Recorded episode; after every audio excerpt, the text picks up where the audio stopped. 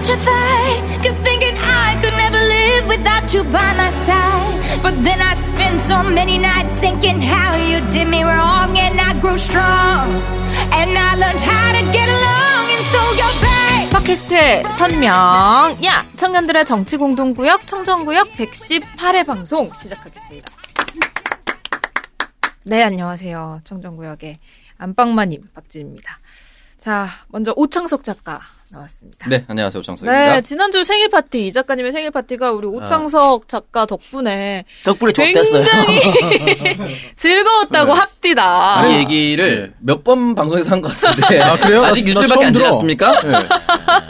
이동영 작가 어땠어요? 10점 만점에 몇 점? 오창석 작가의 준비 몇 점? 1.2점 줍니다.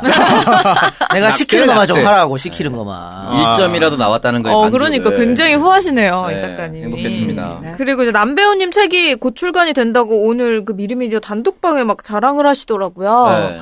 네, 그래서 책 가격까지도 안내를 해주셨는데. 뭐 단가가 낮아져서 더 많이 팔릴 수도 있다. 네, 그런 말씀하시더라고요. 아니 책 단가하고 판매량하고 전혀 상관이 없어요. 좀 비싸도 팔려요, 다? 살 사람은 다 사고. 싸도. 아무리 싸도 안 살 사람은 안 사요. 그래도 한 300원 이러면. 안 삽니다. 남태우 씨 아마 책이 한 15,000원 책정돼 있나요? 10,000원대 초반대라고 하더라고요. 12,000원까지 떨어뜨릴 수도 있다 얘기를 하시더라고요. 8,000원까지 떨어뜨려도 안 삽니다. 진짜? 네. 태우 형 책이 아직 나오진 않았는데 너무 이렇게 조질 필요가 있으니까 그냥 의무감으로도 초판 사람 부탁한다고 얘기해야죠. 초판 못 판다 제가 장담합니다. 초판 요즘에 몇 부 찍어요? 1,000부? 그래도 한 2,000부는 찍지 않아요. 2,000부? 2,000부는 쉽지 않죠. 쉽지 않아 2,000부. 요즘에 2,000부 파는 거는 이름 알려준 작가 아니고 쉽지 않습니다. 2,000부. 근데 2,000부 팔아야 2,000부 팔아야 또 돈 되거든. 똔똔이야. 출판업도 되게 힘든 것 같아요. 전액분기 1,700권으로 알고 있습니다. 그러니까 2,000원 팔아야 똔똔이야. 개인이 한 1,300권 사야 되는 거 아닙니까? 정말로 저자가. 아니 저 같은 경우는 만약에 저도 그 얘기가 좀 있었는데 그냥 제가 살려고 그랬어요. 다 안 팔리면. 그래서 그걸 가지고 그 저의 업무 관련된 분야 책이니까 그걸 이제 상담시나 뭐 회의시나 이럴 때 해가지고 그냥 선물로 그냥 하면. 부하 직원들한테 팔라고 시키는 거 아니에요? 옛날에 모 기업에서 그런 짓 많이 했죠. 직원들 보고 다 한 권씩 사러 돌아가면서. 네. 뭐 회장 자서전 이런 거? 예. 그래서 베스트셀러 오르게 만들기. 많이 했었죠. 네. 회장 자서전 같은 경우는 요즘도 그런 관행이 종종 있다고 들었습니다. 근데 이거 뭐 사실 2,000권 다 판다고 해도요. 예. 책값이 15,000원이라고 치면. 얼마예요? 10% 인세 잡으면 남태우 씨한테 300만 원 밖에 안 떨어져요. 이게 책 팔아서 생계 유지한다는 게 불가능한 거예요. 그건 불가능입니다. 그건 불가능. 유시민 작가급 정도 되지 않고 그렇죠. 어렵겠네요. 안 불가능합니다. 그래서 제가 책을 안 쓰잖아요. 그래서 안 쓰시는. 수입 대비 산출이 너무 안 되니까.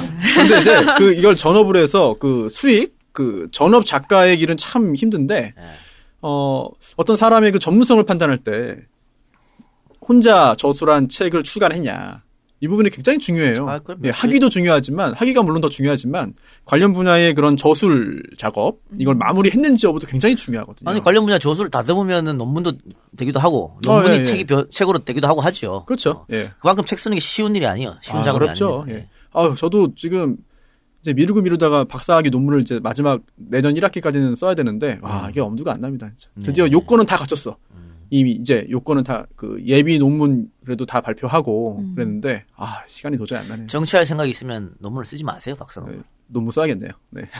표절 시비. 100% 표절 시비. 변희재 나와가지고 또 막 판다이. 변희재가 왜 나를 신경 써? 지금 구속돼 있어. 그럼 부평갑은 누가 책임집니까? 네? 부평갑은. 부평에 또 강용석 변호사가 아마 걸릴 수도 있습니다. 표절로. 하여튼 그 나한테 시비 건 사람들은 나한테 시비 걸면 구속입니다. 네. 그리고 저희 청정구역 게시판에 K리그 뭐 관람 중에 홀리건 같은 모습이 굉장히 저 지금 약간 충격받았습니다. 충격. 근데 이 사진은 대체 누가 이렇게 이게 현장에서 찍은 거 아니고 TV 중계 때 나오나 봐요. 근데 사실 이런 표정 제가 청도 소싸움에서 많이 봤거든요. 저거 이제 저거 알아본 것도 신기하다. 네. 이제 제가 나름 저 자리에 서면은 자주 찍혀요. 저기가 제일 과격한 사람들 이제 보는 데라서. 단체 사진 보여주세요. 단체 사진 보면 다른 사람들은 좀 경기 결과에 좀 혹은 경기 내용에 불만인 듯한 모습이고 좀 놀란 모습도 있는데 선수와 지금 굉장히 강렬히 네. 항의하는 모습이야. 소리 박박 지르면서. 이 두 개 중에 하나거든요. 선수 가족이거나 토토했거나. 토토로 봅니다. 토토. 저때가 토토. 그 인천에서 열린 경기인데 이번 지난주 토요일은 이겼어요. 상주한테. 극적으로. 근데 그 전주에 대구한테 진 경기거든요. 아. 근데 대구가 그 외국인 선수가 다 못 나오고 굉장히 좀 인천이 이길 수 있는 기회였는데 못 이겨가지고 못 이긴 게 아니라 졌죠. 그래서 다들 좀 많이 분노와 실망을 했습니다. 저만 그런 게 아니고 저는 저게 그런 게 아니라 힘내라. 아야야야 열심히 해라. 차라리 해라. 빨리 와 이건데. 너무 과격한 거 아니에요 표현이? 정말 열심히 해라 이거죠. 네. 요 표정이 인천 팬클럽계 양진호. 네? 실수하면 혼내는. 나 열심히 하라고 한 거야. 왜 그래 나한테. 네. 네 그리고 이동영 작가님 지난주에 또 많은 청취자들이 생일 축하 댓글을 달아주시고 후원도 통크게 막 해주신 분들이 꽤 계십니다.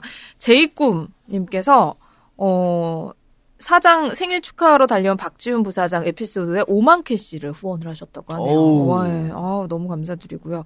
여기에다가 이제 이 작가님 생일 축하요. 케이크라도 보내고 싶지만 후원으로 대신할게요. 늘 힘내시고요. 사랑합니다. 라고 해주셨는데 추천이 8개, 비추가 5개입니다. 누구야 5개? 하나는 오창석이고. 네, 나머지 4명. 저 빼고 3명. 네. 오창석, 남태우. 네.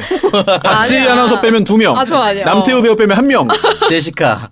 네, 밝혀졌습니다. 5명 다. 5명. 네. 신상 공개. 5명에게는 피해 응징이 있을 것입니다. 순서는 네. 알 수 없지만, 인원은 확인됐어요. 네. 네. IP 추적 들어갔어요. 네. 제2의 꿈, 윤종훈의 꿈, 이런 거 아닐까요?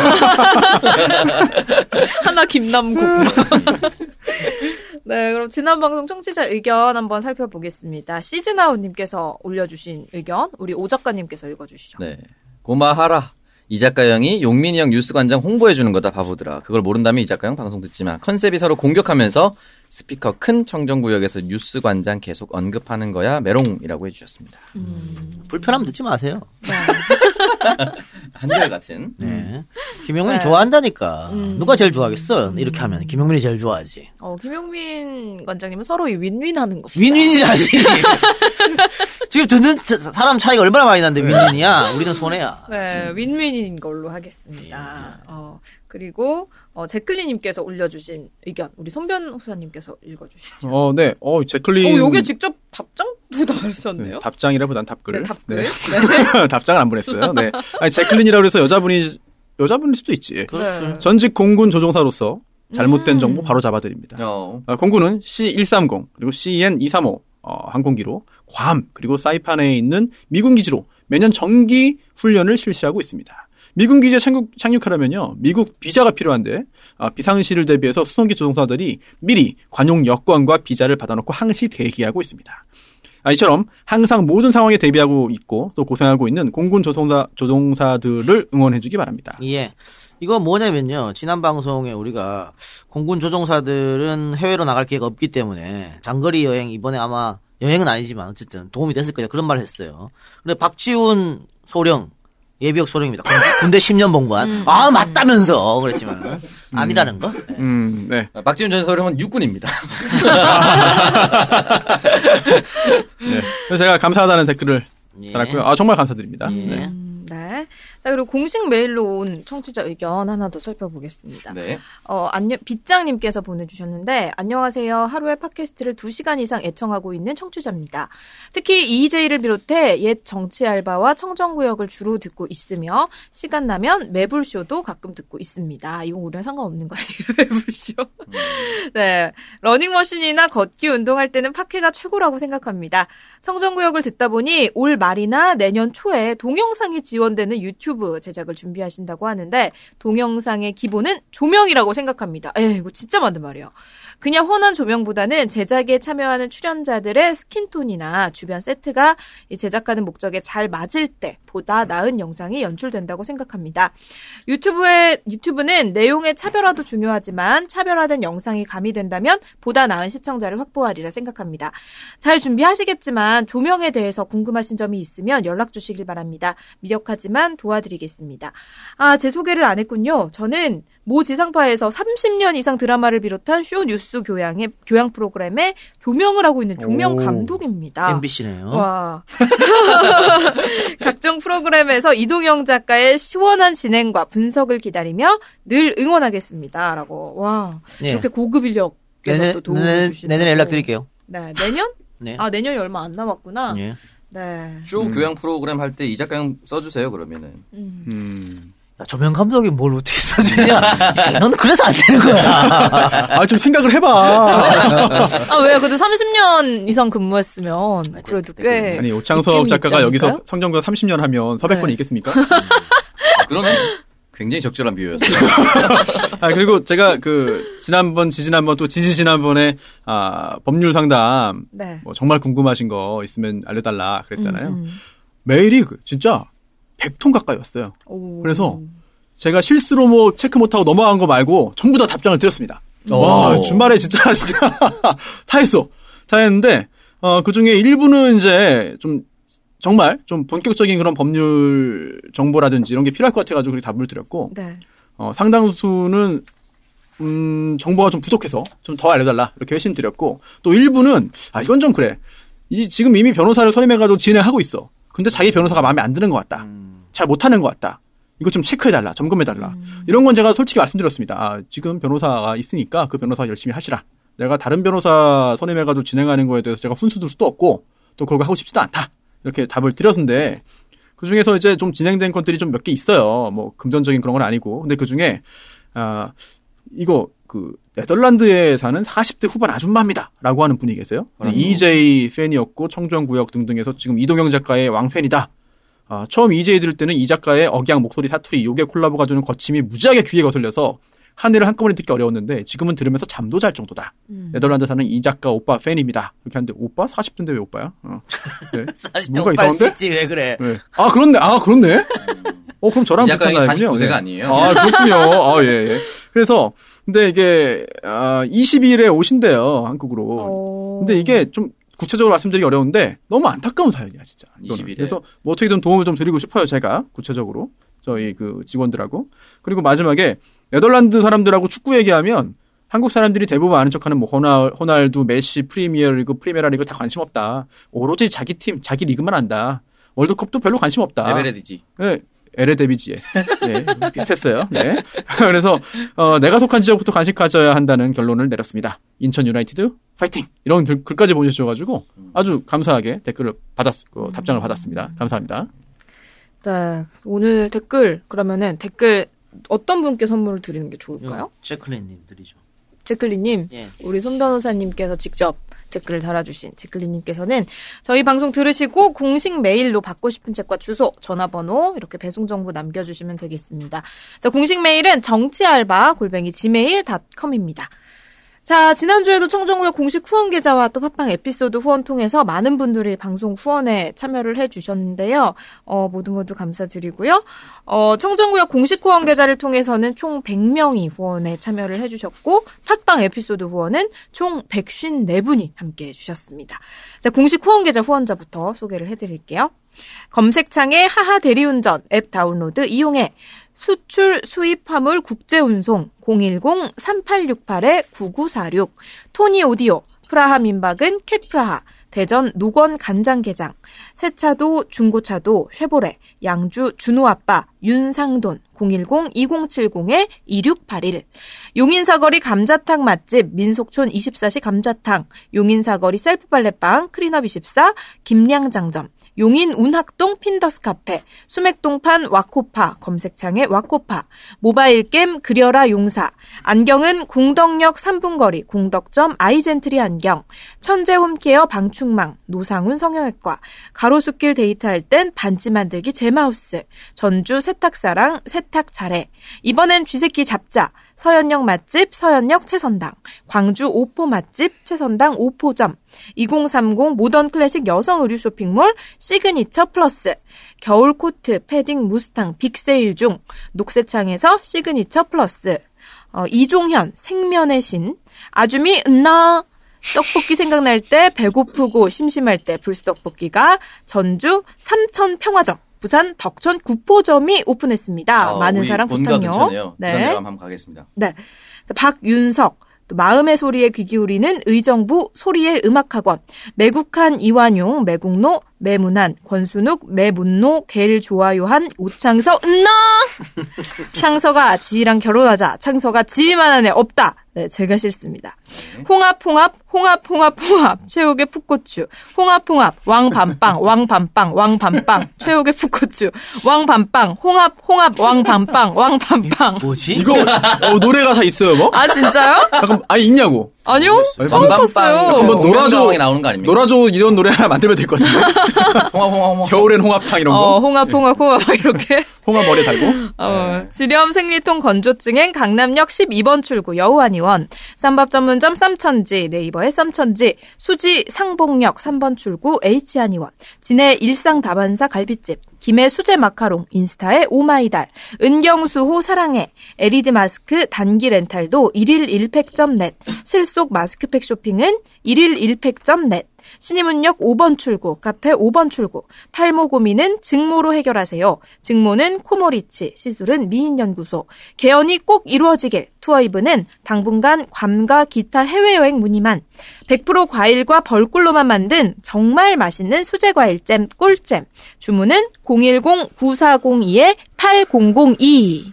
네, 예. 그리고 에피소드 후원자 바로 만나보겠습니다. 예, 그전에 투어이브하고 수제 과일잼 꿀잼 사장님 결혼했잖아요. 네. 예. 신혼여행 갔다 와서 또 선물을 하나 갖고 왔어요. 오~ 고급 양주를 갖고 왔어요. 양주? 와. 잘 마시겠습니다.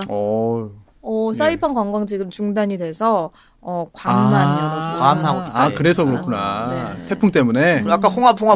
네. 형돈이와 대준이가 부른 노래가 중에 있다. 아, 그래요. 한 번도 안 틀리고 누구도 부르기 어려운 노래예요. 리스닝크 해야지 뭐. 아, 기억납니다. 왕밤빵, 왕밤빵, 왕밤빵. 나도 비슷한 거 본 것 같아. 네, 있었습니다. 에피소드 갑시다. 네, 손개, 이응, 오창석, 이채선이 아웃사이드, 신의 상사, 에이스크로스, 북해상동, 가마솥, 순댓국, 최욱의 풋고추, 부산 명지 다락마을, 박변의 묶은고추, GS25 쇠속곽점, 댄스스포츠 동호회 스텝, 나 윤종대야, 경북 안동 휴대폰 멀티샵, 단아한, 세라믹 식탁은 클럽매사, H한지, 조중동 18 꺼져, 힘내야지, 디데이 독립, 강경식, 법무사 사무소, BM테크 깽제아빠, 스치킬리노, 쭈니맘 2952, 마성의 김피터, K87269908, A컵은 172화 만나, 이 작가 좋아요, DEXXXXTER, 아침발기 굿발기, 빛나는 그림자, 농다리, 아산 둔포 황소야, 봉비백, 이 작가 오빠 생축, 소설가 석천문각, 사진은 봄내 뽀샤시, 도고별, 세레나 74, 진이사랑의 브라운 오빠, 주가을 아빠, 수맥동판, 와코파, 서수원 꽃집, 아띠랑스, 동해 똥꼬네 푸주간, 제주도 키즈풀빌라 더럭, 하양지훈, 학교착 학특륵, 도시파파, DELTASUITE, 벌교사나이, 미드나잇 삽질, 김숙희 넣어주세요.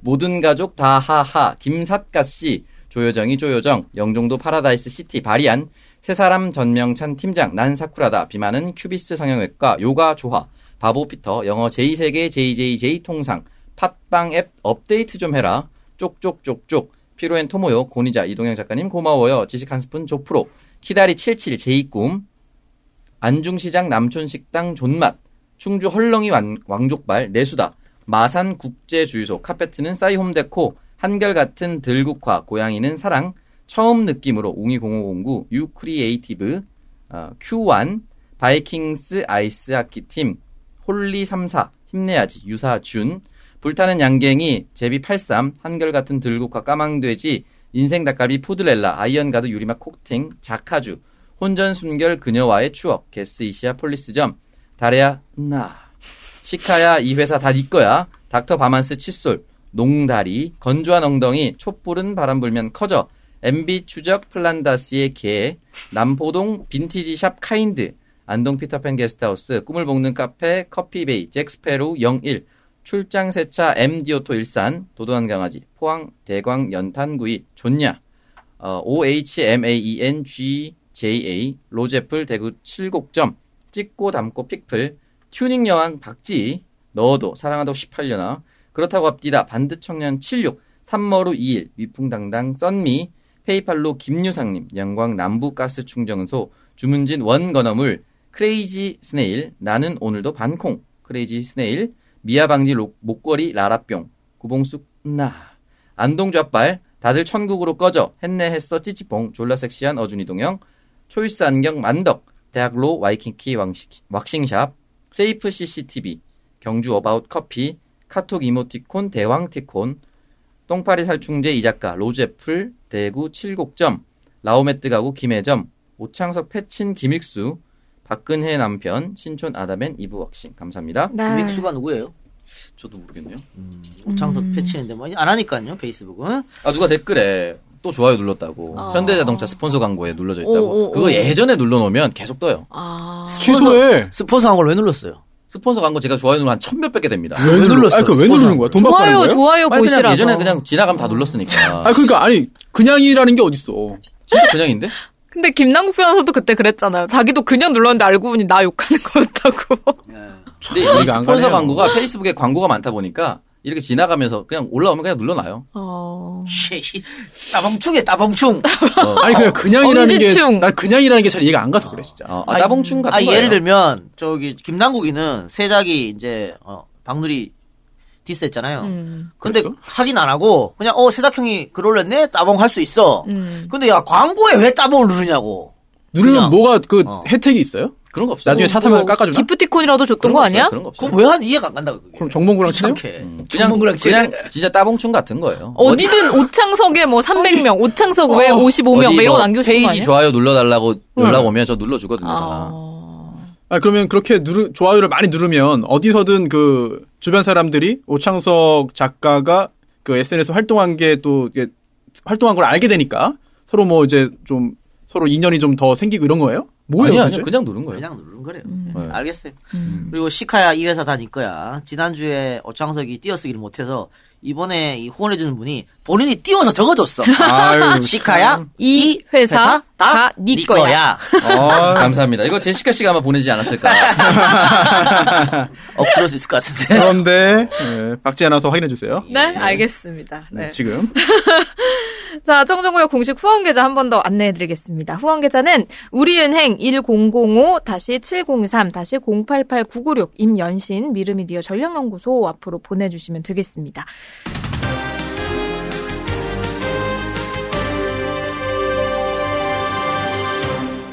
자, 지금부터 본격적인 주제 토크로 바로 들어가 보겠습니다. 제이와 제유리의 아동수당을 못 받게 만든 우리 자한당이 갑자기 변심을 했어요. 아동수당을 100%로 지급을 하자라고 나서고 있는데 이 사람들이 갑자기 왜 이럴까요? 지들도 욕 들어먹기 싫었을 거고 저번에 또 이 자한당에서 그 국회 교섭단체 대표연설 할 때 김성태가 뭐 엄청나게 출산율에 자기도 귀하고 싶은 것을 얘기했잖아요. 근데 앞뒤가 안 맞는 거야. 그렇게 출산율 귀하고 싶어서 이걸 왜 깎았냐 10%를. 뭐 그런 것 때문에 이제 하게 되는 거죠. 그러니까 나중에라도 욕먹기 싫어서. 그리고 이번에 여야 또 당정 협의체 가서 한 11개인가 합의문 발표했잖아요. 네네. 거기 보면 이거 빨리 개정하자. 그래서 아마 빠르면 내년 초부터 네네. 그동안 10% 못 받았지 않습니까? 전국에. 네네. 10%도 이제 다 받을 수 있다. 고로 저도 내년부터 20만 원씩 땡길 수 있다고 그래. 이런 얘기가 되겠죠. 네. 좋네요. 그러니까 여기 그 걸러내는 비용만 산출이 약 1,150억 원 정도 된다. 바보 짓거리. 배보다 배꼽이 더 큰. 주는 것도 거의 비슷하거든요. 그러니까 이런 짓거리를 하고 욕을 먹었었는데 지금이라도 돌아와서 다행입니다. 그러네요. 네. 물론 옳은 방향으로 온 것 같아가지고 자유한국당이 이번 조치를 환영하고요. 잘한 것 같아요. 칭찬할 만하죠. 그런데 노림수가 또 있지 않을까. 무슨 노림수요? 왜냐하면 결국 지금 자유한국당에서는 지금 이번 정부의 그 남북 경협 예산 이걸 좀 삭감하고 싶어하는 거예요. 그리고 또 일자리 관련된 그런 예산, 일자리 관련 예산 중에서도 상당 부분 삭감하고 싶어합니다.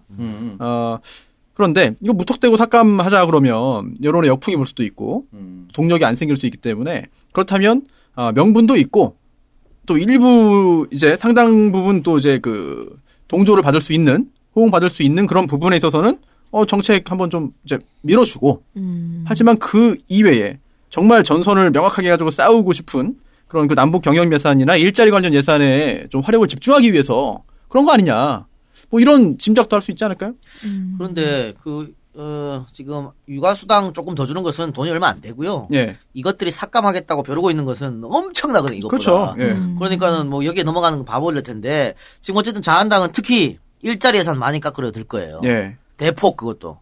절반 이상 날리겠다. 이 생각인 것 같은데. 뭐 8조 원 삭감하겠다. 예. 총 23조 원에 대해서. 근데 이거 뭐 당연히 들어줄 수 없고 다만 여야가 얘기는 하겠지. 근데 여야가 합의가 안 됐다. 그럼 못 될 건데. 그러면 정부안으로 통과되는 거야. 지금 법이 그렇게 돼 있거든? 네. 그래, 구태여 다 양보할 필요는 없다. 그렇게 생각해요. 네. 그러면 2019년 예산 심사를 앞두고 가장 큰 쟁점. 일자리 봐요. 예. 건데. 일자리? 네. 저는 남북관계 관련 예산. 네, 남북관계 관련 예산은 지금 1조 조금 넘는 돈을 정부에서 편성했고 자유한국당 같은 경우에 절반 정도 깎자는 얘기잖아. 지금 전액 깎자 얘기했다고? 네, 네. 그건 말이 안 되지. 왜냐면 그 이명박 박근혜 정권 때도 경협 예산 항상 말을 놓고 있었어. 홍영표 원내대표가 이런 말 했잖아요. 한국당이 남북관계 예산 전액 삭감 주장하는 건 납득할 수 없다. 아, 그건 말이 안 되고. 그러니까요. 예. 바미당에서는 7천억 이상 삭감하다. 그게 지금 구체적으로 얘기가 안 나왔기 때문에 그런 거거든. 여기 얼마 저기 얼마. 근데 그건 나올 수가 없는 문제지. 예비비로 이제 어쨌든 사업비를 이제 해놓는 건데 그러니까 여기에 보면은 돈 차이는 얼마 안 난다고. 다만 일자리 같은 경우에는 23조 이만큼 23조를 편성한 것은 일자리하고 복지 부분에. 근데 복지에 대해서는 뭐 별말이 없으니까. 일자리를 23조 이만큼 많이 편성한 거는 정부 또 대통령이 그만큼 신경 쓴다는 얘기거든. 근데 이거를 지금 8조 혹은 2조 깎자는 얘기잖아. 이거 너무 많이 깎자는 얘기니까 아마 가장 많이 일자리 부분으로 집중될 거예요. 특히 야당은 일자리 중에서도 공무원들 새로 만드는 거. 이건 못하게 하겠다는 거거든. 이 부분에 아마 치열하게 다툼이 있을 거라고 예상됩니다. 네, 일단 뭐 일자리 예산 관련해서는 자한당 매번 반대를 하고 있잖아요. 이 사람들 왜 유독 이렇게 여기에만 반대를 하는 건지 모르겠네요. 아, 왜냐하면 이 일자리 관련된 예산이 이게 정말 통과돼서 집행되면 일단 수치상에 그 통계상의 그 실업률을 낮추는 효과가 분명히 있습니다. 그리고 자유한국당은 그게 싫다는 거예요. 그리고 자유한국당의 그런 지적도 일부분은 일리는 있어요. 왜냐하면 지금 양질의 일자리가 과연 느는 정책이냐. 그런 부분에 있어서는 고민을 해볼 필요가 있고요. 단순히 이제 그 현재 그 실업률 통계의 그 기준만을 살짝 충족해서 청년 실업률을 낮추기 위한 또 낮출 수 있는 그런 정책을 뒷받침해주는 예산에 불과하기 때문에 이거는 뭐 통과시키지 말자라고 하는 부분인데 또 잠깐 좀 각도를 바꿔보면 그렇게라도 하는 게 어디냐. 네, 지금 현재 계속 실업률이 떨어지고 경기 부양이 안 된다고 하니까 그렇게라도 국가가 개입하는 건 저는 맞다고 봅니다. 남북경협 예산 관련해서도 일단 앞서 얘기를 했듯이 자한당하고 바른미래당에서 대폭 삭감을 주장하고 있는 상황인데 이와 관련된 여론조사 하나가 지금 발표가 됐어요. 내년 남북경제협력 예산 편성에 대한 여론조사인데 남북관계 개선이 필요하다고 생각해서 예산 편성에 뭐 찬성을 한다. 라는 게 51.6%고, 오, 51.6%네. 그리고, 예산 낭비다라고 생각하면서 반대를 하는 쪽이 41.3%입니다.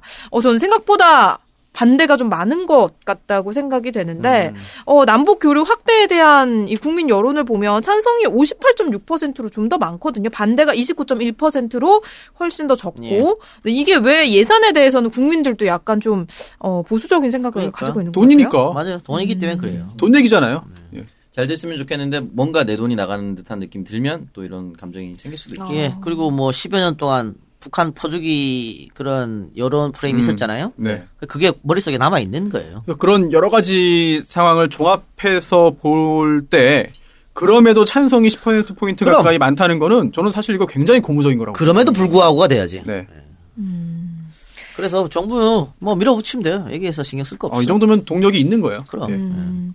그리고 이제 예산 심사를 앞두고 경제사령탑 교체설도 이제 기정사실화가 되고 있는데 보수 야당에서는 경제 기조까지 싹 다 바꿔야 한다. 아 이것도 족가라 마이싱이고요. 김현장 교체 얘기하는 거예요? 예. 근데 이게 교체가 된다고 해서 어떻게 분위기가 많이 바뀔 수 있을까요? 지금 분위기 쇄신용. 만약 교체가 된다면 분위기 쇄신용입니다. 바꾸긴 해야 돼요? 저는 뭐. 분위기 쇄신용으로 바꿀 필요도 있겠다. 왜냐면은, 일단은 지금까지의 여러 가지 지표가 경제가 썩 좋지만 않거든. 뭐 고용률도 그렇고요. 실업률도 그렇고. 또 요즘에 뭐 주가 떨어진 것도 그렇고. 뭐 대통령 탓은 아닙니다만. 하여튼 뭐 그런 게 있어요. 그러기 때문에. 그리고 또 저쪽 대기업, 재벌, 또 야당에서 계속해서 요구하는 건 소득주도 성장 폐지하는 건 실패했다고. 근데 지금 바꾸는 것은 그래, 맞아. 우리가 실패했어. 바꿀게. 이게 아니에요. 대통령이 시정연설에서 그거 맞다 그랬잖아. 그렇게 한 게 맞다고.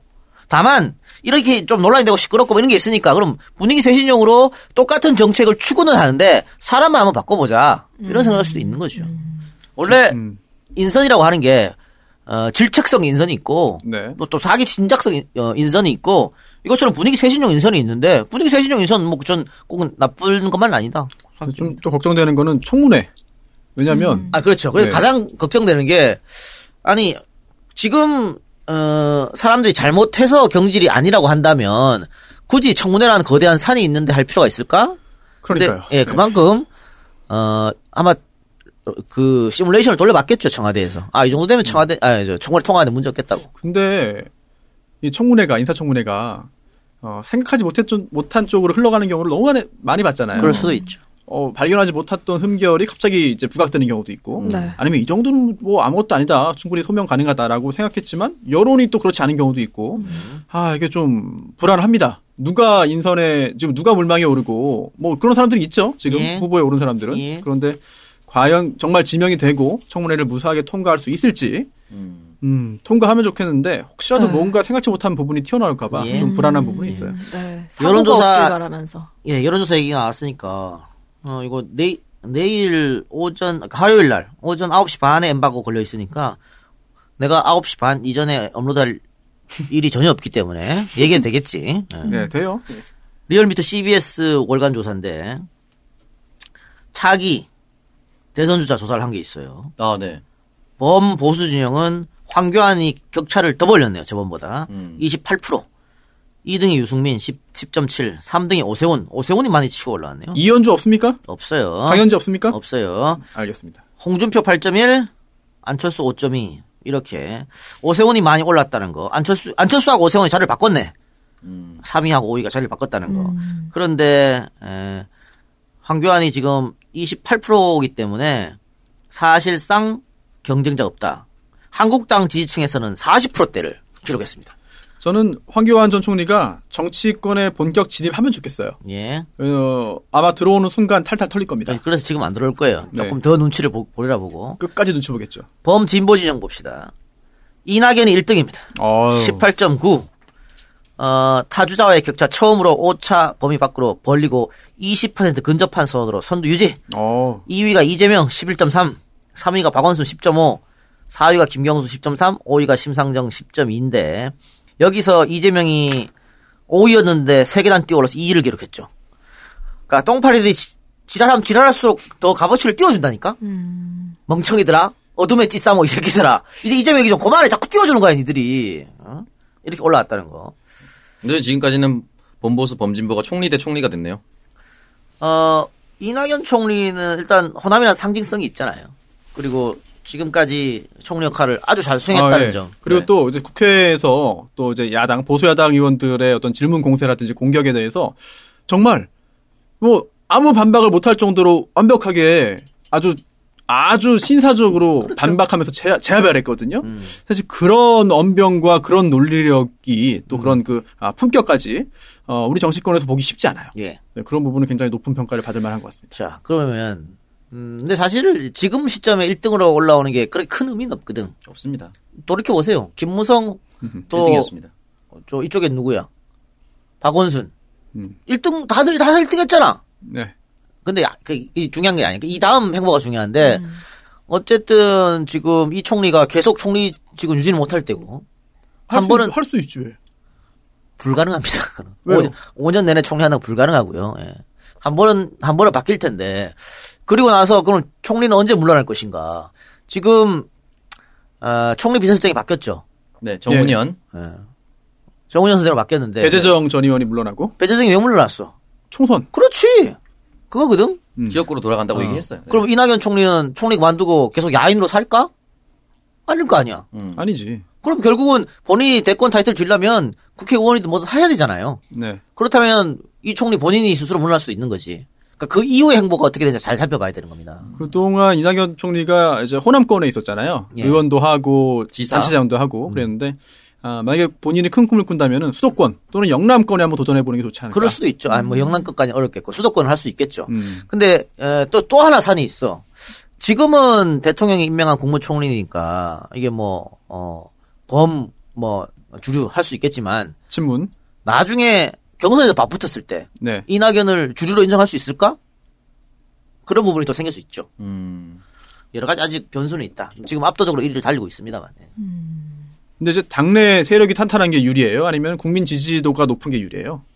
경선 통과할 때. 국민 지지도죠.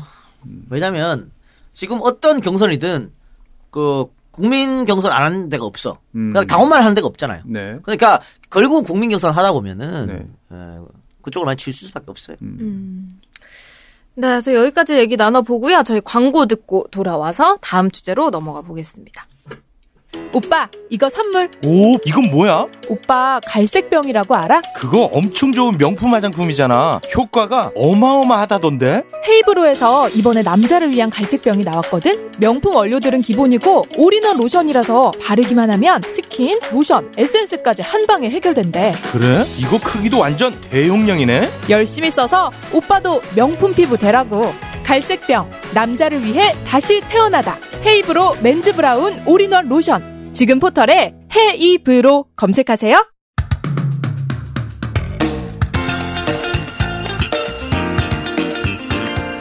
요즘은 장기 렌트 시대. 장기 렌트 오토리스 이용하시는 분들께 세 사람을 소개합니다. 경쟁력으로 가격을 낮춘 세 사람. 잔가 보장회사와 직접 계약으로 가격을 낮췄습니다. 실력과 정성을 고객에게 전달하는 세 사람. 자동차 전문가, 캐피탈 전문가, 세무 전문가까지 고객님들을 위한 최고의 전문가 집단이 함께합니다. 믿고 구매할 수 있는 세 사람. 팟캐스트의 단연간 광고에 믿을 수 있는 회사. 장기 렌트 오토리스 전문기업 새차를 파는 사람들. 새차를 파는 사람들이 있어 참 행복합니다. 검색창에 새차를 파는 사람들을 검색하세요.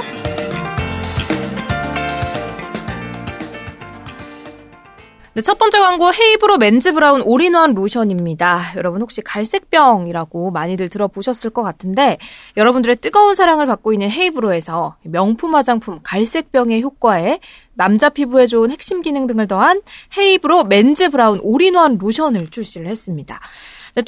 추운 날에도 탄력 넘치는 피부로 만들어주는 갈색 효과와 또 로션 하나로 모든 게 해결되는 올인원 기능, 넘치는 대용량으로 준비가 됐는데요. 여러분의 피부를 환절기의 이 차가운 바람에도 끄덕없이 명품 피부로 만들어드립니다. 자, 지금 바로 포털에서 헤이브로 검색하셔서 남자를 위한 갈색병 꼭 만나보세요. 이거 올인원 하면 보통 이제 여성 보정 속옷을 뜻하잖아요. 아니에요. 아니야, 맞잖아. 올인원 클렌징 뭐 이런 것도 있죠. 네. 들어본 적이 없어가지고. 아 근데 속옷을 올인원으로 약간 그 할머니들 입는 거 아닌가? 그래, 그렇죠. 그래서 보정하는 거죠. 어딜 보정해? 뭐 뱃살이나 이런 거. 아, 약간 그 뭐라 코르셋. 그 코르셋식으로 보정하는. 네. 한 번에 한 큐에다 끝낸다. 예. 네. 매우 중요한 거죠. 네. 중요하죠. 예. 자, 그리고 두 번째 광고 장기 렌트 오토리스 전문기업 세차를 파는 사람들이었습니다. 자, 경쟁력으로 가격을 낮추고 고객님들을 위한 전문가들이 실력과 정성을 전달하는 곳이죠. 자, 장기 렌트와 리스는 개인 사업자와 법인 사업자를 위한 절세 효과도 있다고 합니다. 자, 일정 기간 동안 타보고 차 바꾸실 계획 있는 분들도 검색을 해보시길 바랍니다. 많은 관심 부탁드리고요. 세차를 고민할 때는 네이버 검색창에서 세 사람 또는 세차를 파는 사람들이라고 검색을 해주세요. 대표 번호는 1833-5850 세차를 파는 사람들이었습니다. 자, 첫 주제에 이어서 저희 정치권 이야기 계속 좀 해보겠습니다. 오늘 청와대에서 이제 여야정 상설협의체 첫 회의가 개최가 됐죠? 예. 이거 지난 8월에 이렇게 하자. 네. 빠른 시일 내에. 석 달 뒤에 하자 해서 이번에 한 거예요. 8월에 제안을 했고요. 네. 잘 됐지 뭐. 네. 그래서 이제 분기별로 한 번씩 문 대통령하고 여야 5당 원내대표 간의 정례적인 회동을 개최를 합니다. 예. 네. 그러니까 이번에도 문재인 대통령 플러스 여야 5당 원내대표 만나는 거니까 네. 저는 전혀 나쁘지 않을 것 같고 오늘 어쨌든 결과를 내놨어요. 결과를 내놨기 때문에 네. 이런 회동 지금까지 다른 정권에 있었나? 아니었던 것 같거든. 그리고 대통령이 본인 스스로 모두 발언해서 협치가 중요한 것 같은데 협치가 잘 안 된 것 같다. 이렇게 하면서 그 오찬 메뉴도 하여튼 이게 협치를 의미하는 그런 거 내놨다 그러더라고. 그러니까 대통령의 의지, 청와대 의지를 읽을 수 있는 그런 거겠죠. 네, 그래서 오늘 이 자리에서 앞에서 얘기했던 아동수당법을 신속하게 처리하기로 합의를 했다고 하고요. 아마 내년 1월부터 수당 지급받지 못한 상위 10%도 같이 이제 받게 될 것 같습니다. 이 회의 주재하면서 대통령이 이제 불쑥 직접 말씀하신 게 선거 연령 18세 이하 논의를 좀 해줬으면 좋겠다라고 강력히 요구를 했다고. 그것도 합니다. 합의문에 있어요. 네, 합의문에 그래서 들어갔습니다. 12개 항이 들어가 있는데요. 뭐 국민의 안전을 위해서 최선을 다하겠다. 저출산 문제가 심각하다는데 의견을 같이 한다. 이런 것들이 지금의 젊은 세대에게 어필할 수 있는 것들이라고 저는 생각합니다. 그런데 저 9번째 있거든요. 선거 연령 18세 이하를 논의하고 대표성과 비례성을 확대하는 선거제도 개편을 위해 협력한다. 굉장히 모호하죠. 이거 합의했다 그래도 안 하면 그만인 거예요. 이거. 네. 특히 선거제도 개혁 있잖아요. 이 부분 굉장히 중요하지 않나요? 예. 지금 정개특위 구성됐고 네. 지금 심상정 위원장이잖아요. 그렇죠? 근데 선거제도 개편 관련해서 시간이 좀 많지 않은 것 같아요. 안 많죠. 네네. 그런데 그 어느 때보다 지금 이 선거제도 개편 가능성이 그나마 높지 않나 싶은 게 자유한국당이 지금대로 가면은 거의 TK 말고는 상당히 힘들다. 그럼 지금 현역 의원들이 굉장히 좀 고민이 많지 않겠느냐. 그렇다면 뭔가 중대선거구제든 뭐든 하여튼 지금 그래도 제도를 바꿀 수 있는 가능성은 가장 높지 않는가. 예. 그런 생각이 들어요. 그리고 선거연령 18세 이하 같은 경우에도 사실은 자한당만 반대하고 있거든 지금. 네. 박근혜 탄핵되고 곧바로 있었을 때는 우리도 하자 이래놓고 지금 자한당만 반대하고 있는데 이거는 자한당이 아마 몰라요. 김성태가 당에 가서 논의를 해야겠지. 네. 근데 쉽지는 않을 거야. 자기들도 알거든. 젊은이들이 자기 싫어하는 거. 그걸 알기 때문에 쉽지는 않을 텐데. 여러 번 말씀드렸습니다만은 이거 지금 19세, 18세 너무 안 맞거든. 네. 술, 담배, 운전면허. 네. 그러니까 18세는 결혼도 할 수 있는데 네. 선거는 안 된다는 거잖아. 그렇죠. 그 희한한 일이고 또 19세를 선거연령 최저로 맞춘 나라는 없어요. 전 세계에 거의. 이거는 확실하게 바꿔야 된다는 생각이 듭니다. 네, 근데 지금 내용들이 보니까 다 좀 포괄적으로 얘기가 나오고 있어서 구체적으로 결과를 내기까지는 그래도 시간이 좀 필요하지 않을까라는 생각이 듭니다. 아, 그럼요. 네. 네, 그래서 사실 이번에 여야정 이 상설 협의체 첫 회의가 개최되기까지 좀 어려움이 많았다고 하죠. 그래서 특히 자한당에서 이제 비교섭단체하고 함께할 수 없다면서 거부하다가 입장을 바꾼 건데 이렇게 참여를 결정을 하고도 지금 5대 요구사항을 제시를 하면서 공세를 펼쳤습니다. 오늘 김성태 원내대표 얼굴이 굉장히 밝아 보였는데 5대 요구사항. 첫 번째 경제정책 노선 변경. 예, 두 번째 못 받아들이고요. 네, 임종석 비서실장 경질. 못 받아들이고요. 세 번째 냉면 발언 관련해서 사과 및 조명균 통일부 장관 해임. 이건 정말 말도 안 되고요. 네, 네 번째 고용세습 국정조사. 이 정도는 네, 모를까. 네. 그리고 다섯 번째 판문점 선언 미니 반영. 지금도 반영하고 있고요. 네. 다섯 개 중에 4번 빼고는 다 못 받아들이는 거죠. 고용 세습이라고 하면 되고 고용 비리. 그래서 강원랜드까지 섞어서 해야죠. 네. 그리고 정의당 얘기했잖아. 그렇게 하자고. 네. 그래서 사실은 받아들일 수 있는 게 하나도 없는데 특히 경제정책 노선 변경하라는 것은 지금 실패를 인정하라는 건데 장하성 실장이 오늘 얘기했잖아요. 내년쯤 되면 결과가 나올 거라고. 네, 효과가 내년쯤에. 네. 그리고 이게 맞다라고 그동안 야당일 때부터 우리가 주장하던 건데 지금 수치도 안 나왔는데 틀렸다고 어떻게 합니까? 그건 말이 안 되는 것이고요. 또 지금 임종석 비서실장 경질을 요구하면서 임종석, 이낙연, 이해찬 이게 정례 해동하는데 이거 하지 마라. 이거 권력의 사유안을 가지 마라는데 진짜 개 젖가는 소리입니다. 야, 이 당정청 회의를 안 하면 어떻게 하냐? 니들 때는 안 했냐? 이건 정말 말도 안 되는 개소리예요, 이거는. 아니, 당정청이 손발을 맞추고, 당정청이 같은 기조 하에, 여러 가지 협력을 하고, 그렇게 해야지 국정이 운영되는 거 아니겠습니까? 근데 이걸 누가 받아들이, 권력의 사유가 이게 말이 됩니까? 그리고 지금 현대 정치는 정당 정치예요. 정당 민주주의고. 따라서 당을, 집권 당을 제외하고는 도저히 운영될 수가 없습니다. 이거 봐요. 당, 이해찬, 정, 이낙연, 청, 임종석, 이래 당정청 아니요. 그러니까. 이걸 왜 못하게 하는 거야? 그럼 옛날 니들처럼 최순실 같은, 이렇게 할까? 말도 안 되는 소리예요. 네, 그래서 일단 힘들게 여야가 함께 모여서 합의를 한 내용이니까 앞에 내용들이, 5개 당이 좀 잘 협력을 해서 성과를 어떻게든 내볼 수 있기를 기대를 해보겠습니다. 이상한 요구사항 들이밀지 말고요. 이번에 12가지 합의를 했는데 이게 예를 들어서 하나도 안 이루어졌다. 그러면 내년 한 2, 3월 달에 또 할 거 아니에요? 네. 하고 싶겠어, 대통령이? 아무것도 되는 게 없는데. 괜히 마이크만 안 들려주는 꼴이지. 조명균 해임 건의안은 시간을 넘겨서 자동 폐기됐다. 그, 안 되고요. 네. 또 발의한다는 말을 하더라고요. 네. 또 발의한다는 게 결국은 그 냉면 발음 때문에 그렇잖아요. 먹고 먹은 냉면이 넘어가냐? 그래. 이거 북한의 그분한테. 근데 일단 이거는 지금 사실 확인 안 되는 부분이에요. 네. 어떤 사람은 들었다 그러고 어떤 사람은 못 들었다 그러니까 일단은 사실 확인 먼저 돼야 된다. 그 다음에 뭐 우리가 사과를 요구할 일이 있으면 사과를 요구하고. 그리고 그 다음에 조명균 해임권으로 가야지. 이거 사실도 확인도 안 된 거 가지고 해면 이건 말이 안 되고. 이번에 또 리성건이 그 배 나온 사람?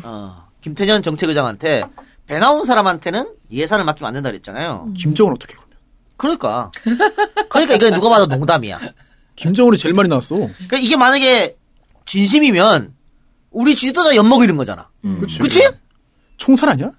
걔는 배가 그냥 나온 게 아니라 남산만하게 나왔는데 곧 출산인데 총살이지. 그래 이건 누가 봐도 농담이다. 그냥 소개하는 자리에서 뭐 이거 당의 정책이자인데 이분이 예산을 다 맞습니다. 그러니까 알고 있습니다. 근데 그 배나온 사람한테 예산 맡기면 안 되는데 깔깔 웃고 그거 아니야. 또 심지어 거기에 덧붙여서 나도 배나왔다 이런 말도 붙였다고 하죠. 그 뭘 이걸 가지고 지랄 뻗으면 진짜 청정구역 그 게시판에 씹선비질하는 인간들하고 똑같은 거야. 그러니까 예능을 다큐로 받는 전형적인 예죠. 네. 아우 지겨워 죽겠어. 진지충. 이 말이 안 되네. 이건 그냥 누가 봐도 농담인 건데 나는 기자들이 이걸 가지고 자꾸 물어보는 것도 웃겨. 어떻게든 꼬투리 하나 잡고 싶어가지고 남북관계의 평화 모드를 망치려고 노력하시는. 알 거야 아마. 아, 그냥 이거 가지고 김태년한테 계속 물어보면 뭐 김태년이 뭐라 그래? 예 그때 족같았어요. 뭐 이래? 멍청한 것들. 이것도 사실. 선정적이라는 게 야한 것만 의미하는 게 아니잖아요. 그렇죠. 이것도 굉장히 그 양진호 회장 그 보도도 굉장히 선정적이지만 이 냉면 배 나온 사람 이것도 굉장히 선정적인 주제예요. 옐로우 저널리즘. 아, 네 이거 뭐 굉장히 좀 대단한 것처럼 보이고 큰일 난 것처럼 보이고 뭐 그렇게 일단 부각은 되지만 따지고 보면 별것도 아니거든요. 그럼요. 네 그런데 뉴스거리가 되고 재미가 있고 화제가 있고 사람들이 이게 뭐지? 궁금해하고 이해가 확확 되니까 표면에 와닿으니까 이걸 계속해서 확대 재생하려고 노력을 하는 거죠. 그렇습니다. 과거 같으면은 뭐 거기에 그 이런 효과가 더 많이 있었을 거예요. 근데 지금은 또 과거처럼 이제 언론사라든지 이제 그 언론인들 많이 늘었잖아요. 네. 통로도 많고 그러다 보니까 과거처럼 이제 몇몇 독과점 언론의 영향력이 크지 않아서 다행인 것 같습니다. 아 진주충들이 너무 많아. 네. 네. 갑자기 잠시 광고 듣고 와서 오창석의 동병상련 코너로 이어가 보겠습니다. 네. 안녕하세요, 팟캐스트 동지 여러분. 범교 대표입니다. 범교가 이 작가님의 팟캐스트에 광고를 시작한 지 어느덧 2년이 되었습니다. 그동안 많은 고객님들께 다시 한번 감사의 말씀 드립니다. 광고 2주년을 맞아 범교에서는 감사의 마음을 담아 10월 한 달 동안 노마진 이벤트를 실시합니다. 최근 공시지원금도 높아져 생각보다 저렴하게 구매 가능하오니 문의해주세요. 범교텔레콤은 사이트 www.goodskt.co.kr 전화번호는 010-7114-3333으로 문의주세요. 매장은 디지털 미디어 시티역 6번 출구에 있으니 언제라도 방문해주세요. 감사합니다.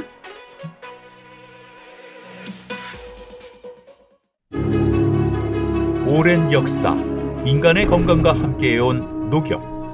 그 좋은 녹용이 50년 2대에 걸친 녹용 전문가의 손에서 새롭게 태어났습니다. 정록원의 천비고.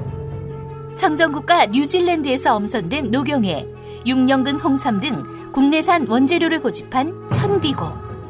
다른 제품과 녹용 함량의 기준이 다릅니다. 제품의 뒷면을 꼭 확인하세요. 현명한 소비자는 제품의 사양으로 평가합니다.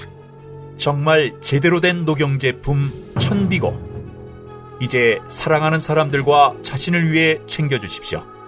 감사 선물로도 참 좋습니다.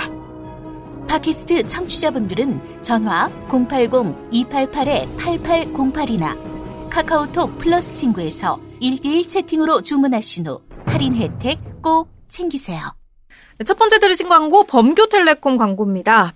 범교텔레콤에서는 아이폰 XS 그리고 아이폰 맥스 또 LG V40 예약을 받고 있습니다. 자, 노트9의 안심보상 금액이 대폭 강화가 돼서요. 지금 노트9 렌탈에 안심보상까지 아주 최대 금액으로 할인이 가능하다고 합니다.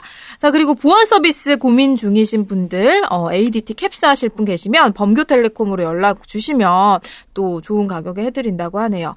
범교텔레콤은 사이트 www.goodskt.co.kr이고요. 전화번호 010-7114-3333번으로 문의 주시고 매장 방문은 디지털 미디어시티역 6번 출구에 자리하고 있으니까요. 필요하신 분들 직접 찾아가서 도움 받아보셔도 좋을 것 같습니다. 저도 몇 년 만에 지금 범교텔레콤 연락 한번 해야 될 것 같습니다. 왜요? 전화기를 ADT? 좀 바꾸려고. 아, 전화기. 네, 몇 년 쓰셨어요 지금 전화? 정확히 모르겠어요. 한참 써서 네. 네. 좀 바꿀 때가 된 것 같아요. 노트9. 네. 보통 희한하게 네. 만 2년 쓰면 고장나더라고요. 저도 그래. 이 새끼들 일부러 만들 때 그렇게 만든 거 아니야? 2년만 가게. 네. 저 기가 막히게 2년 되면. 네. 그 뭐라 그래 그 약정? 약정이 보통 2년 아니야? 예, 맞아요. 딱 약정 그렇죠. 끝날 때서 고장나. 이 새끼들 희한해. 옛날에 있잖아요. 그 습기 빼주는 물 먹는 하마. 네네. 그거 정말 옷장에 넣어놓으면 어느 시간 그러면 물이 꽉 차 있거든? 네네. 차요. 그래서 어떤 사람들 음모론으로 그냥 시간 지나면 물이 다 가끔 돼 있다. 무슨 말이야? 습기를 빨아들이는 게 아니라 그냥 물이 자동으로 채워지게. 그런 이야기도 있었어. 그게 더 비싸겠는데? 자동으로 물 생기는 기술이. 제 친구도 아이폰이 멀쩡하게 잘 되다가 갑자기 아이폰 XS, 아이폰 맥스 요거 나오면서 갑자기 버벅인데요. 야 이거 애플에서 뭔지 탔다 이거. 아이폰 유저들이 일부러 업데이트를 하지 않는 경우도 있어요. 그렇다고 부담스러워서. 전구 담아 같은 것도 전구담아. 원래는 필라멘트가 끊어질 일이 없는데. 오슬람 쓰세요. 오슬라 임플란트 아니야? 오스템. 오스템 죄송해요. 네. 아니 제가 요즘에 잇몸이 좀 안 좋아. 박아놓고 싶습니까? 네. 잇몸이 좀 안 좋아가지고 야 네. 이거 큰일 났다. 이 나이에 벌써 이러면 어떡하나. 저도 이제 알려드릴 텐데 네. 이거 아직 40이 안 된 분들 있잖아요. 오창석이나 이런 분들. 저도 안 됐습니다. 네네. 이런 분들은 지금 미리 그 치아보험 좀 넣어놔주세요. 왜냐면 40 넘으면 갑자기 잇몸이 내려앉거든. 그래, 나 지금. 그거 치아가 안 좋은 게, 잇몸이 안 좋은 거야. 그러니까. 이거, 근데 이건 방법이 없어. 없어요. 바로 돈탁스 안 됩니다. 저도 사실. 인사도 안 되나요? 인사도 안 됩니다. 이가 굉장히 가지런했거든요. 네. 지금 하나가 들어갔어. 잇몸이 앉으면서. 그러니까, 근데 이게 좀 스트레스 많이 받고, 좀 고생하면 좀 그렇게 되는 거 아닙니까? 그 플러스 나이죠.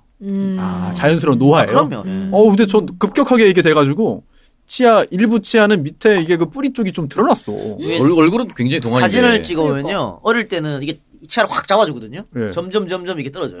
헐거워지는구나. 네. 노화 현상이랑 어쩔 수가 없네요. 선배님이 입을 특별히 많이 쓰신다거나. 네. 그럴 수도 있지 않을까. 그렇게 하면 손톱이 빠져야지.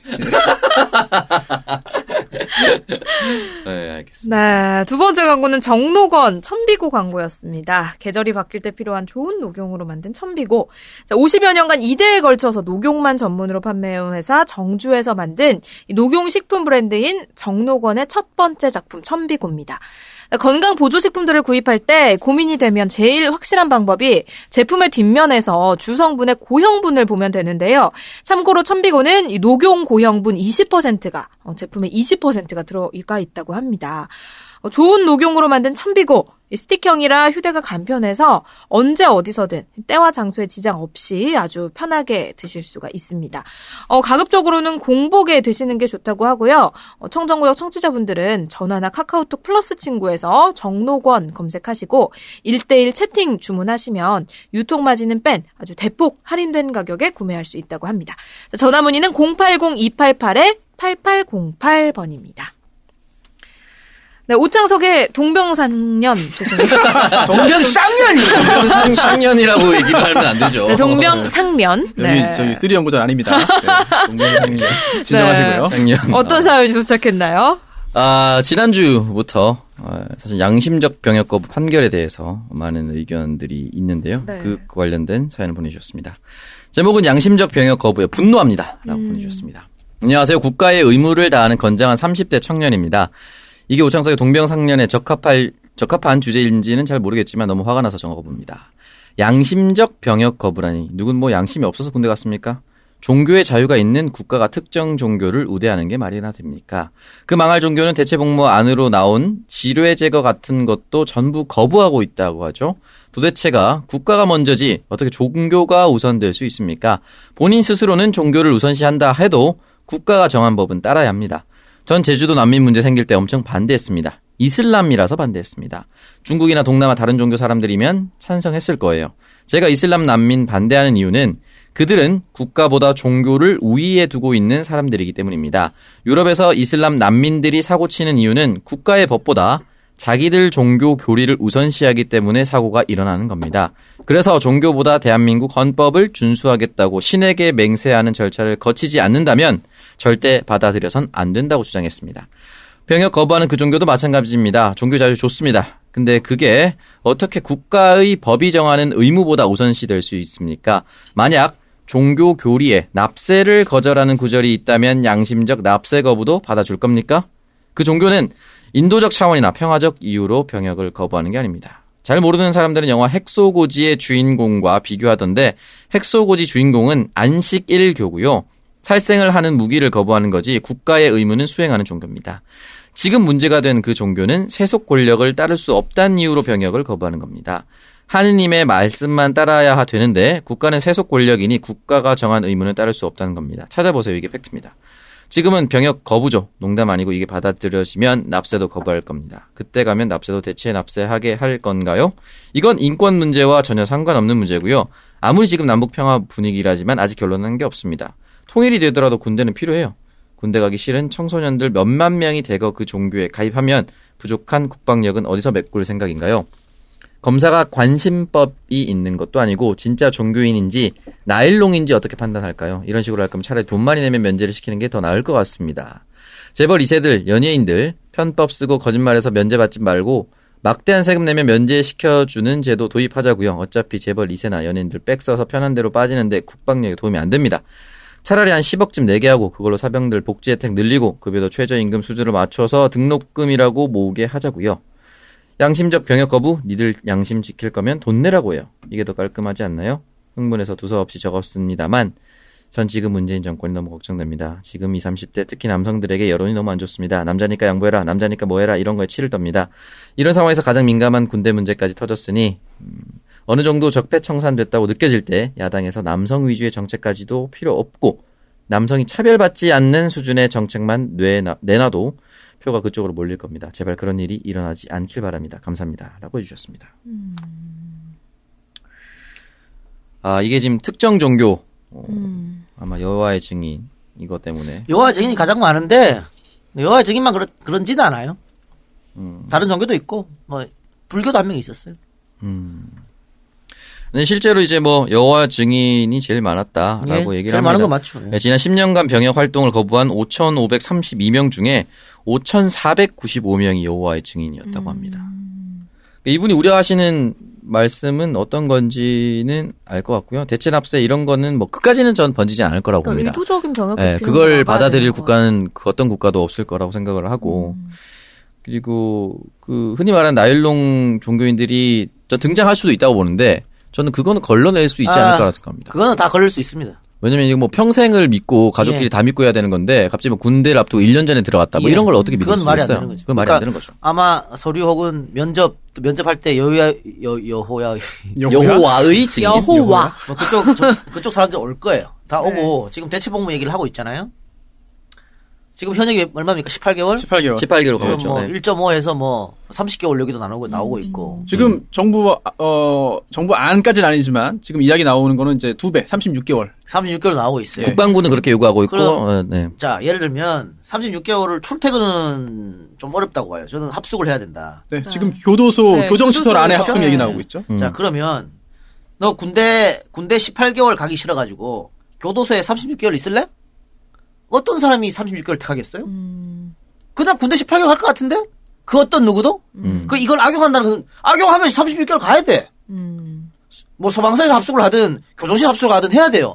그걸 누가 36개월을 가겠어? 36개월을 가려고 하면은 자기 자신의 삶을 악용하는 겁니다. 아, 그건 말이 안 되고요. 네. 또 하나, 지금까지 어떻게 했냐면, 그 5,000몇 명 있잖아요? 네네. 다 빵에 갔어요. 1년 6개월, 1년 다 빵에 갔다고. 병역이 아니고 징역을 갔습니다.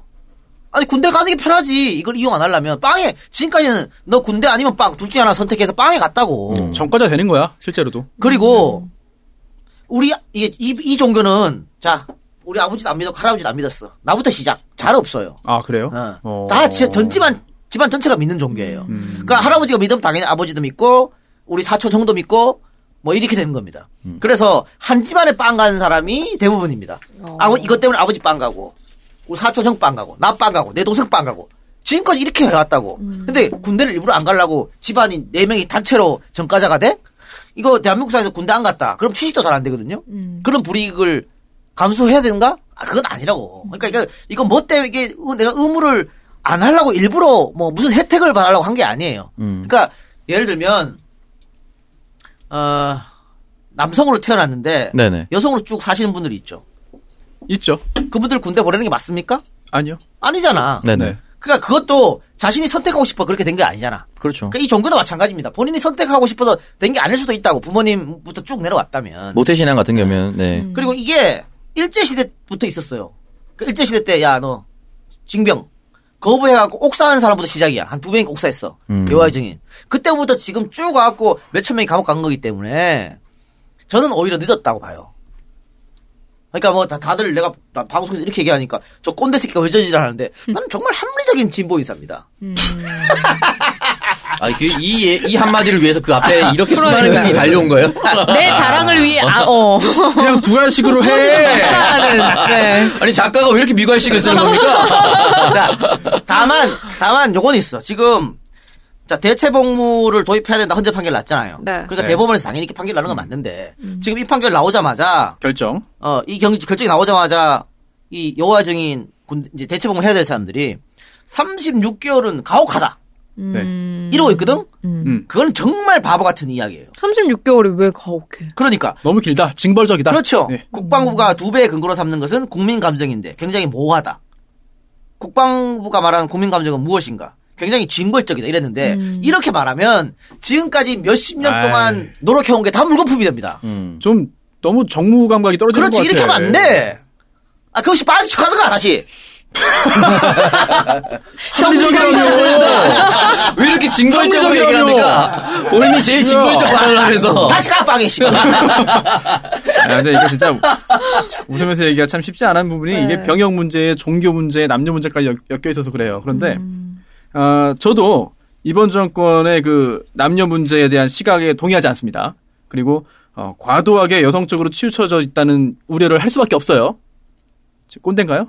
아니요, 맞아요. 네, 그런 우려를 할 수밖에 없는데 지금 이 글 주신 분은 갑자기 중간에 논리적 비약이 있어요. 그래서 이 양심적 병역 거부, 양심적이라는 걸 쓰면 안 되지 사실은. 정확히 하려면은 신념에 의한 병역 거부, 개인적인 신념에 의한 병역 거부 관련돼서 이게 문제 있다라는 주장을 하다가 갑자기 문재인 정권 걱정된다.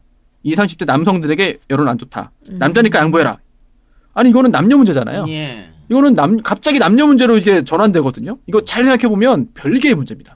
이 중간에 논리적인 연결고리가 없어요. 이 부분은 한번 잘 생각해 보세요. 양심적 병역 거부, 신념적 병역 거부는 비슷한 논리로 똑같이 이제 쓰이죠. 뭐 양심적 병역 거부면 내가 양심이 없어서 갔냐, 신념적 거부 내가 신념이 없어서 군대 갔냐 이렇게 다 쓰이기 때문에 신념이 없는 거지. 네. 나는 어떤 불이익을 받더라도 군대에 갈 수 없다는 신념. 그 신념이 있고 없고는 차이가 있는 거죠. 아니 근데 뭐 그런 식으로 따지면 양심은 또 뭐 무기 들고 뭐 이런 걸로 다 거의 비슷하게 쓰기 때문에. 네. 그래서 아주 국가가 왜 얘기를 할 텐데 36개월이든 30개월이든 오케이. 근데 다만 이 출퇴근은 안 됩니다. 아 저도 반대. 출퇴근 하면은 이건 네. 혜택일 수가 있어. 아 그럼요. 네. 혜택일 수가 있기 때문에 네. 또 지금 일반 사병들 복무하고 있는 사병들한테 물어봤거든요. 네. 그 걔들한테는 이거 더 길게 안 해도 된대. 우리랑 똑같이 18개월 해라. 다만 합숙. 근데 사실 군 생활의 빡셈이 합숙이지. 합숙이 진짜 내무반 생활 그냥 그 아무것도 조지지 않는다는 가정하더라도 그 내무반에 있는 것 자체가 굉장히 힘듭니다. 갇혀 있다는 느낌이 들잖아. 그리고 단체 생활하잖아요. 뭐 각방 씁니까 다 원룸에 아니잖아요. 그 생활에서는 불편함이 엄청나요. 세탁기 하나로 돌려 쓰고 줄 서서 목욕탕 들어가고 이런 것도 굉장히 불편해요. 아, 그럼 종교 활동은 어떻게 되는 거야? 그동안 뭐 신변교육대나 자대에도 기천불 이렇게 하잖아요. 기천불이 뭐예요? 기독교, 천주교, 불교. 큰 그런 3대 종교. 아, 4대까지, 곰불교까지. 아, 요즘에 그렇게 해요? 4개 써줘요. 예. 아, 그래요? 예. 근데 여기에 포함이 안 되는 종교 굉장히 많거든요. 예. 그런데 신변교육제만 해도 종교활동 참석이 강제야. 안 하면은 또 인력 관리할 그 인력도 필요하고 또 사고 난다고 해가지고 무조건 집어넣거든. 어디든 하나 들어가라. 아 요즘 안 그래요? 요즘 안 그래요? 안 가는 애들은 내무가 남아 있어요. 아 그래요? 네. 아 제가 너무 옛날 얘기를 했군요. 아직 한국에 있습니다. 요새 이 어떤 군대인데 그런 짓을 합니까? 그래? 근데 저는 안 가는 사람들 사실 잘 못 봤어요. 왜냐면 저 때는 이제 초코파이 받으러 가는 거지 뭐. 세 개의 종교가 선물로 이제 불이 붙어가지고 네. 초코파이. 그럼 기독교에서 몽쉘 쏘고 천주교에서 마지막에 던킨 쏘았습니다. 모든 인들이 세례를 받기 위해서 천주교로 올라왔어요. 다 가면 안 돼? 세 개 다 가면? 한 번에 못 갑니다. 그래 한 번에 한 번 하나 가는 거지. 그 내가 듣기로는 그 기독교에서는 설교하는데 아멘 하면은 몽쉘 하나씩 던져줘가지고 아, 굉장히 성령 충만하다고 거기 있는 애가 직접 그랬어요. 우리 아멘이야. 아멘 그러면서 그걸 던져줬는데 걔는 저희 교회 친구였는데 자기가 아멘을 진짜 열심히 했는데 목사님이 자기한테만 안 던져줬다는 거야 몽쉘을. 되게 속상했다고. 뭐 물게 만드는 작업이에요. 얼마나 먹고 싶어서 그러겠어. 이렇게. 별로 안 좋은데 그거는? 그거. 저는 외쳤던 것 같습니다. 초코파이가 인기 있었던 게 아니고 교회에서 6주 훈련 받았잖아요. 우리 그때. 예. 교회에서 한 주는 공연? 여성분들이 왔어. 그래 위문 공연 있잖아. 야, 왜 위문 반바지 입고 왔어? 교회 누나들? 반바지 입고 반바지. 그러니까 그 다음 주에 전부 교회 갔어. 인간 난리 나지. 와. 네. 반바지 입었다고? 오, 난리나. 옹기오. 반바지 입었다고. 반팔에 반바지. 아, 너무 귀엽다. 충격적이다. 어쨌든 이분, 우려하시는 부분의 그런 극단적인 상황까지는 전 가지 않을 것 같고. 근데 나는 이분의 분노도 이해가 가. 아, 분노는 당연히 이해가 되는데. 가죠. 대남이 아니고, 대만이나 이런 데 보면은 그 대체복무가 시행되고 첫 해는 굉장히 늘었는데, 그다음부터 급격히 떨어졌답니다. 대체복무가 너무 빡세대요. 아니, 지금 다른 나라도 다 이렇게 인정해요. 네. 양심적 병역거부든 신념적 병역거부 다 인정합니다. 우리나라만 지금 없어. 대체복무제도는 지금 헌법재판소의 결정에 따르더라도 반드시 도입을 해야 하고요. 대체복무제를 도입하지 않으면 그 관련된 병역법 조항이 효력을 잃어버려요. 예. 그럼 대혼란에 빠지거든요. 네. 반드시 도입을 할 수밖에 없는 상황입니다. 아니 그리고 이거 지금 문재인 정부 얘기하는데 헌재하고 대법원 판결을 한 건데 뭐 그래. 문재인 정부랑 뭔 상관입니까? 상권 분립이 있는 나라. 그러니까 지금 이게 잘 보면 두 가지 주제가 섞여 있어서 첫 번째 그 이번에 그 신념에 의한 병역거부와 대체복무제 어떻게 구성할 것인가 이거에 대한 그런 그 분노와 제안 이게 한 덩어리고 두 번째 이번 정권의 남성에 대한 그 여러 가지 그런 시각. 또 남성들의 이번 정권에 대한 그런 그 여러 가지 안 좋은 여론 이 부분에 대한 그런 지적 이게 별개예요. 혼재돼 있는데 완전 별개예요 이거. 예. 그래서 저도 역시 물론 페미니스트 대통령을 이제 처음부터 표방한 문재인 대통령에 대해서 전반적으로 지지를 하고 성공했으면 좋겠다라는 생각을 하고 있는데 부분을 볼 때 동의할 수 없는 부분도 꽤 많고요. 근데 그 부분이 집중적으로 이 남녀 문제에 있는 것 같아. 저 개인적으로는. 다른 부분은 불만 없습니다만 이 부분은 젊은 남성들의 분노가 좀 커질 소지가 좀 있어 보여요. 예. 네. 야 그럼 박지 아나운서는 군대를 갈 필요 없는 여성으로서 이런 논란 어떻게 생각하세요? 근데 이건 논란이 되는 건 너무나 당연하다고 생각을 하고, 그리고 오늘 뉴스관장에서도 이 비슷한 얘기를 했는데. 뉴스관장 얘기를 왜 안 해, 여기서? 아, 근데, 김수민 평론가님이 여자도 군대를 가야 된다고. 자기 수준에 맞는 발언을 했네요. 김수민 수준에 맞는 발언이요. 근데 이거 대체복무제가 보입되면서 그 얘기가 더 나올 수 있어요. 왜냐면. 아니, 그 얘기가 나오고 있다고 하더라고요. 이거 봐라. 아니, 군에 가서 힘들게 그렇게 목숨 걸고 하는 게 아닐지라도, 이렇게 대체복무 할 수 있는 그런 그 여러 가지 규정도 만들어지고 이런 그 장소도 이제 마련되는데 그렇다면 여성들이 못할 이유가 없다. 과연 그렇게 확진시키는 프레임이 옳은가 싶어요 나는. 지금부터 싸우면 50년 뒤에 이루어질 겁니다. 누가 싸워야 돼? 여호와의 증인도 50년 싸웠잖아. 그러니까 네. 그런 식으로 그러면은 한 2030년생들부터 군대 가는 거다. 자 지금부터 싸우세요. 박지희 씨의 손자부터 가능한. 네. 박지희 씨 만약에 남자친구가 김수민 네가 앞에 나가 싸워 이 새끼야.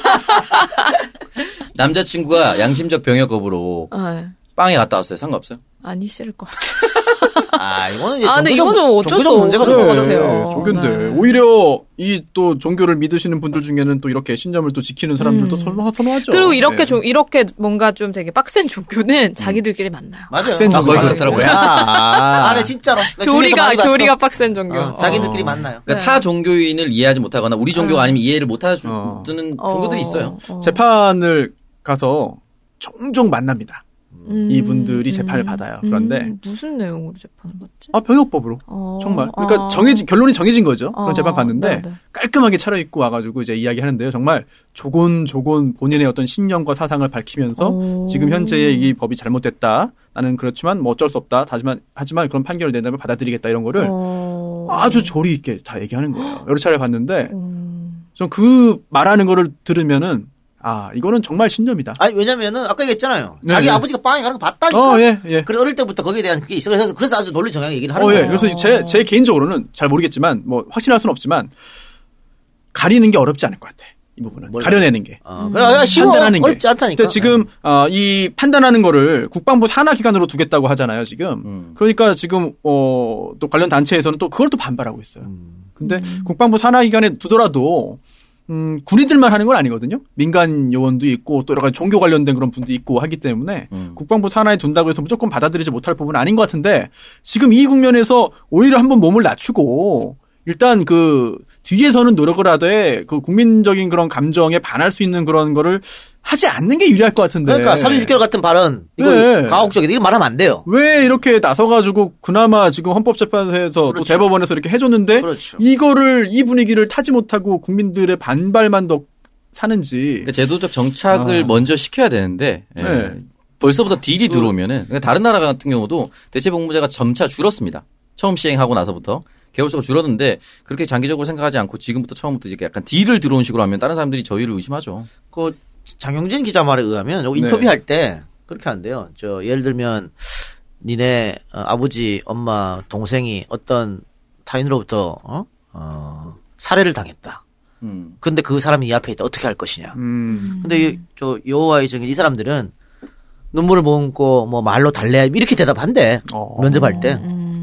근데 보통 사람들은 그 씨가 죽여야지 같이 이렇게 할 거 아니야. 제가 양진호를 고용해서 뭐 이쪽으로 이렇게 나가는 거죠. 그러니까 그런 식으로 심층 면접 문제가 상당히 많대요. 그러니까 이분이 우려했던 검사가 관심법이 있는 것도 아니고 이렇게 나이롱적으로 이렇게 하진 않을 거예요. 네. 검증 절차 굉장히 빡세고요. 예를 들어 여호와 증인에서 갖고 오겠지. 네. 이 사람이 언제부터 신도였는지. 그렇죠. 그런 큰 문제가. 그리고 또 여호와의 증인뿐만 아니라 다른 종교인 또는 종교와 관계없이 평화주의자이기 때문에 난 못 가겠다. 이런 사람도 있거든요. 네. 그런 경우에 또 가릴 수 있는 여러 가지 또 기준들이 있으니까 그것 때문에 지금 걱정할 건 아닌 것 같아요. 더 중요한 건 다른 게 많은 것 같고 또 하나 징벌적이면 안 되잖아요. 예. 자유한국당 예전에 그 헌법재판소에 헌법불합치 결정 나오고 바로 뭐라고 했는지 아세요? 지뢰 제거만 시키자고. 예. 이건 정말 헌법재판소의 그런 결정 취지.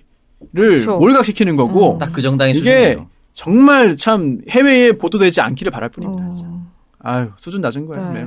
해외 보도되면 거의 네오나치급으로 평가를 받을 거면 말이 안 되는 거지. 더 크게 원한다면 하루빨리 통일이 돼서 징병제가 없어졌으면 하는 바람. 네. 불가능할 것 같고요. 통일이 돼도 당분간은 또 그러니까 네. 국경 수비대가 또 새로 생겨야 될 겁니다. 예. 제유란이는 무조건 간다. 그렇지 않나요? 네, 팟캐스트 선명야 청년들의 정치공동구역 청정구역 118회 방송 1부 함께했고요. 저희는 내일 2부로 다시 돌아오겠습니다. 고맙습니다. 감사합니다.